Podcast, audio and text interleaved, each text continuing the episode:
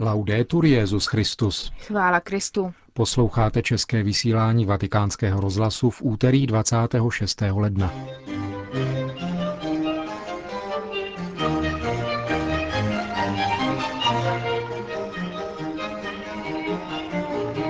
Guvernatorát městského státu Vatikán se rozhodl obyvatelstvo Haiti postižené zemětřesením podpořit prostřednictvím svého filatelistického a numizmatického úřadu. Bolest mezi pákistánskými křesťany vyvolala vražda 12-leté Shazi Bashir. V rubrice O čem se nemluví uslyšíte o překvapivém pozadí pomluv proti papeži Piu 12. Pořadem vás provázejí Milan Glázer a Markéta Šindelářová.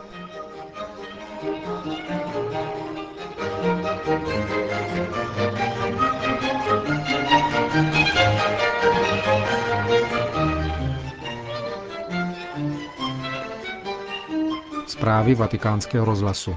Vatikán. Krizová situace na Haiti nekončí. OSN informuje o tom, že chybí ještě 200 tisíc stanů, které by v období dešťů poskytly provizorní přístřeší více než milionu těch, kdo přišli o střechu nad hlavou. Na březen byla také ohlášena v newyorském sídle OSN Mezinárodní konference o rekonstrukci Haiti. Governatorát městského státu Vatikán se rozhodl obyvatelstvo Haiti, postižené zemětřesením, podpořit prostřednictvím svého filatelistického a numizmatického úřadu. Ten začátkem března vydá poštovní známky, jejich výtěžek bude určen právě na pomoc karibské zemi. Hovoří ředitel filatelistického a numizmatického úřadu Pier Paolo Francini.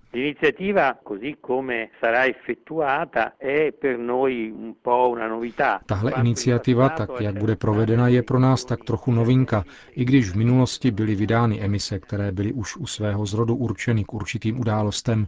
Tentokrát nás tak rozsáhlá katastrofa podnítila ke kroku, který jsme připojili už k plánované události. Tato emise už byla naplánována na začátek března a je věnována poutnímu místu Pany Marie Milosti plné známému jako Mentorela. Na letošek připadá 15. výročí jeho založení a právě tomuto výročí jsme známku věnovali. Jak je tedy spojena tato známka s iniciativou na prospěch Haiti? Na těchto známkách bude uskutečněn přetisk, to znamená, že se na známku, která už je v tisku nebo je vytištěná, jako právě v případě těch k výročí poutního místa Pany Marie Milostiplné, přetiskne navýšená hodnota, v tomto případě 20 centů na každou známku. Kdo koupí tuhle známku, nezaplatí normální cenu známky, která je ve skutečnosti 65 centů, ale tady se zaplatí 85 centů. Těch 20 centů navýšené hodnoty představuje skutečnou konkrétní pomoc obyvatelstvu Haiti. Vysvětluje iniciativu Vatikánského filatelistického a numizmatického úřadu na podporu Haiti jeho ředitel Pier Paolo Francini. Mumbai. Indický stát Karnataka se stal svědkem dalšího násilí namířeného proti křesťanské komunitě, během něhož byly znesvěceny a zničeny dva kostely. Informuje o tom agentura Asia News. První incident se stal po půlnoci ve vesnici Ternamaki v diecézi Karvar. Neznámí lidé poničili kostel a vytloukli mu okna. Ke druhému došlo ve vesnici Inkal v diecézi Misore, kde někdo znesvětil sochu Pany Marie u farního kostela svaté rodiny. K dalšímu útoku došlo 22. ledna, kdy se členové extremistické hinduistické strany Sri Ramasene pokusili znesvětit kříž na kostele v Mundali, ale byli zahnáni farníky. Osm z nich policie druhý den zadržela. Monsignor Derek Fernandez, biskup Karvartu, informoval o tom, že místní hinduistický vůdce vyhrožoval útoky na křesťanské budovy jako odplatu za špatné zacházení s Indy v Austrálii. Útoky proti náboženským menšinám jsou na vzestupu, říká Sajan George, předseda Všeobecné rady indických křesťanů. Jsme velmi znepokojeni pokračujícími útoky proti křesťanským komunitám v Karnatace. Největší tragédií těchto útoků proti nevinným křesťanům je chybějící spravedlnost, dodává. Děje se to v Orise, Karnatace a v dalších indických státech. Podle George to zachází až tak daleko, že žádný z hinduistických vůdců nebyl za násilí proti křesťanům nikdy uvězněn. Jak v Orise, tak v Karnatace místní autority odmítají hinduistické extrémisty zastavit. Farní kostel svaté rodiny byl cílem útoku už v roce 2002. Tehdy skupina 70 hinduistických aktivistů vtrhla do kostela během mše a noži a kovovými tyčemi napadla ženy a děti s obviněním, že násilím nutí místní ke konverzi. Policie útočníky zadržela, ale později propustila na kauci. Islámábád. Hlubokou bolest vyvolala mezi pákistánskými křesťany vražda 12-leté Shazí Bashir. Dívka z rodiny chudých katolíků pracovala u bohatého muslimského právníka v Lahore. Právě jim byla mučena a znásilňována. Na následky mučení 22. ledna zemřela. Jejího včerejšího pohřbu se účastnila tisícovka lidí. V domě známého právníka pracovala dívka 8 měsíců za zhruba 12 dolarů měsíčně. Rodiče dívky uvedli, že jim bylo zakázáno se s dcerou setkat. Až po dlouhém naléhání jim byla dovezena ve vážném stavu s evidentními stopami násilí a mučení. I přesto, že ji okamžitě dopravili do nemocnice, Šazia zemřela. Advokát, u něhož pracovala, se pokusil koupit mlčení rodiny za 250 dolarů. To ale rodiče odmítli a podali trestní oznámení. Nicméně i to místní policie nejprve odmítla a přijala ho teprve poté, co protesty křesťanů vyvolaly pozornost veřejnosti. Den po dívčině smrti se dav křesťanů sešel před regionálním parlamentem a 18-hodinový protest donutil policii trestní oznámení přijmout. Předevčírem bylo po intervenci federální vlády v souvislosti se smrtí Šazí zadrženo šest osob. Případ brutální vraždy 12-leté Šazí poukazuje na závažný problém Pákistánu a tím je dětská práce. Rada spravedlnost a mír při pákistánské biskupské konferenci vydala dokument, v němž upozorňuje na to, že nejde o ojedinělý případ týkající se dětí nucených pracovat v domácnostech cizích. Přes 10 milionů pracujících dětí je často vystavováno fyzickému i psychickému násilí. Vláda by měla respektovat úmluvu o právech dítěte a měla by ty, kdo za násilí zodpovídají, postavit před spravedlnost.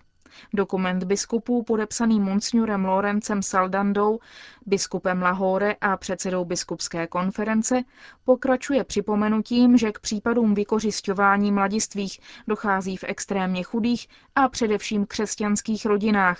Například v okrsku Sialkot představuje 5 tisíc dětí 80% dělníků, kteří pracují na výrobě bot, cihel nebo koberců, které jsou určeny pro export na západ. Dětská práce má v Pákistánu za důsledek také vysokou dětskou úmrtnost a vysokou míru negramotnosti. Problémy, které by podle biskupů měla pákistánská vláda řešit.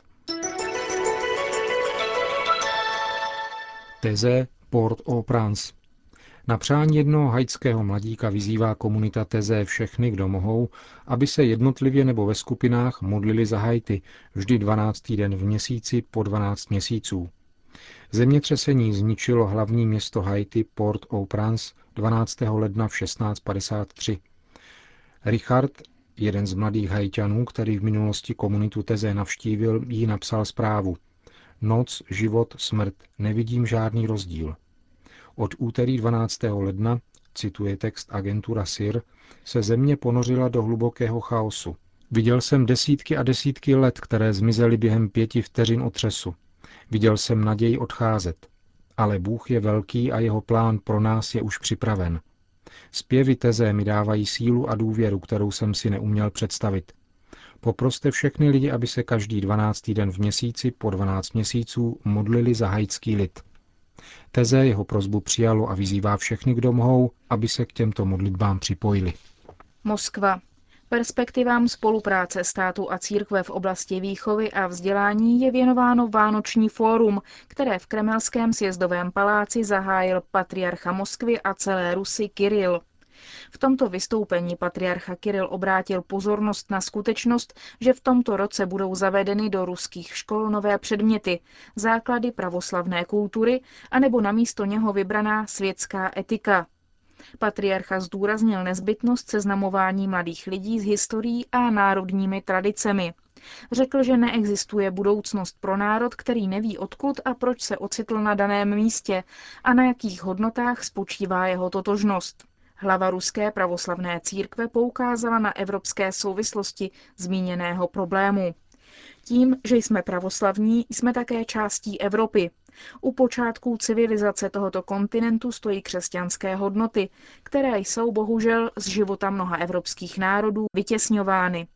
U národů, které postihl státní ateismus, kteří vědí, co znamená žít bez Boha, existuje reálná možnost spolupráce s těmi, kdo jsou nadšeni náboženskými hodnotami, nebo těmi, kteří žijí ve shodě se svým svědomím, ale jsou bez náboženského vyznání. S těmito lidmi pravoslavní mohou a musí spolupracovat na změně světa k lepšímu, řekl patriarcha Kiril. Vánoční fórum potrvá do 30. ledna a má celkem 90 tématických okruhů. O čem se nemluví?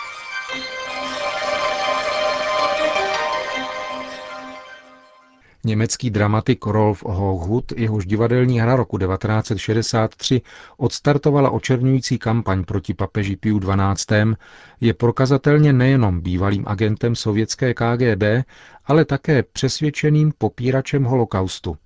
Tento fakt je jistě poněkud trapný pro všechny, kdo stále ještě užívají právě jím vytvořenou rétoriku o údajném mlčení papeže Pia XII. v souvislosti s vyhlazováním židů. Negacionista Hawkwood se mimo jiné zastával také známého popírače holokaustu Davida Irvinga, svého dlouholetého přítele, který byl odsouzen za popírání holokaustu. Naposledy před pěti lety v rozhovoru pro rakouský pravicový týdenník Junge Freiheit. Tento fakt byl až na malou zprávičku v Jerusalem Post ponechán světovými médii prakticky bez povšimnutí. Připomněl jej před několika dny francouzský filozof Bernard Henri Lévy v článku zveřejněném v italském deníku Corriere della Sera.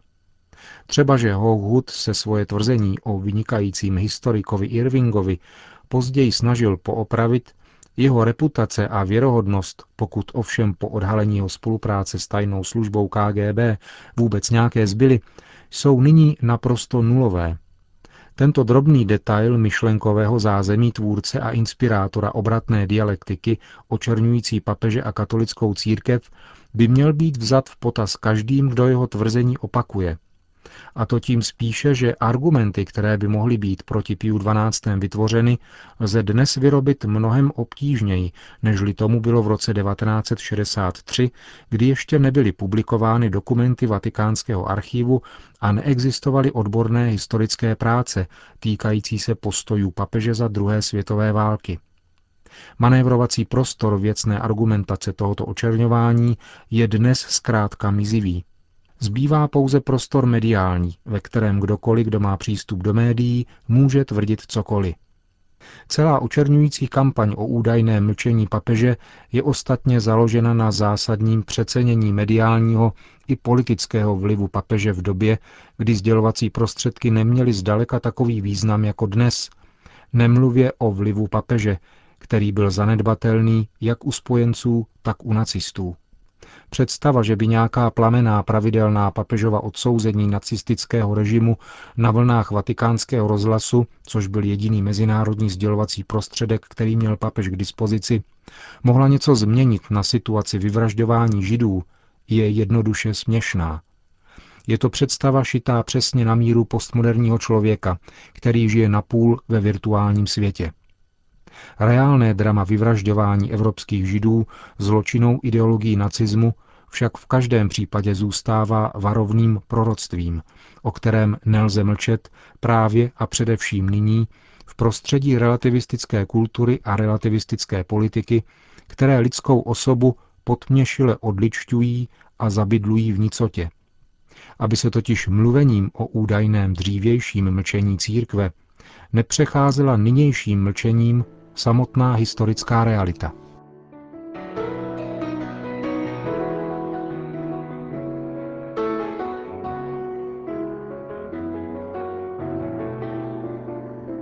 Končíme české vysílání vatikánského rozhlasu. Chvála Kristu. Laudetur Jezus Christus.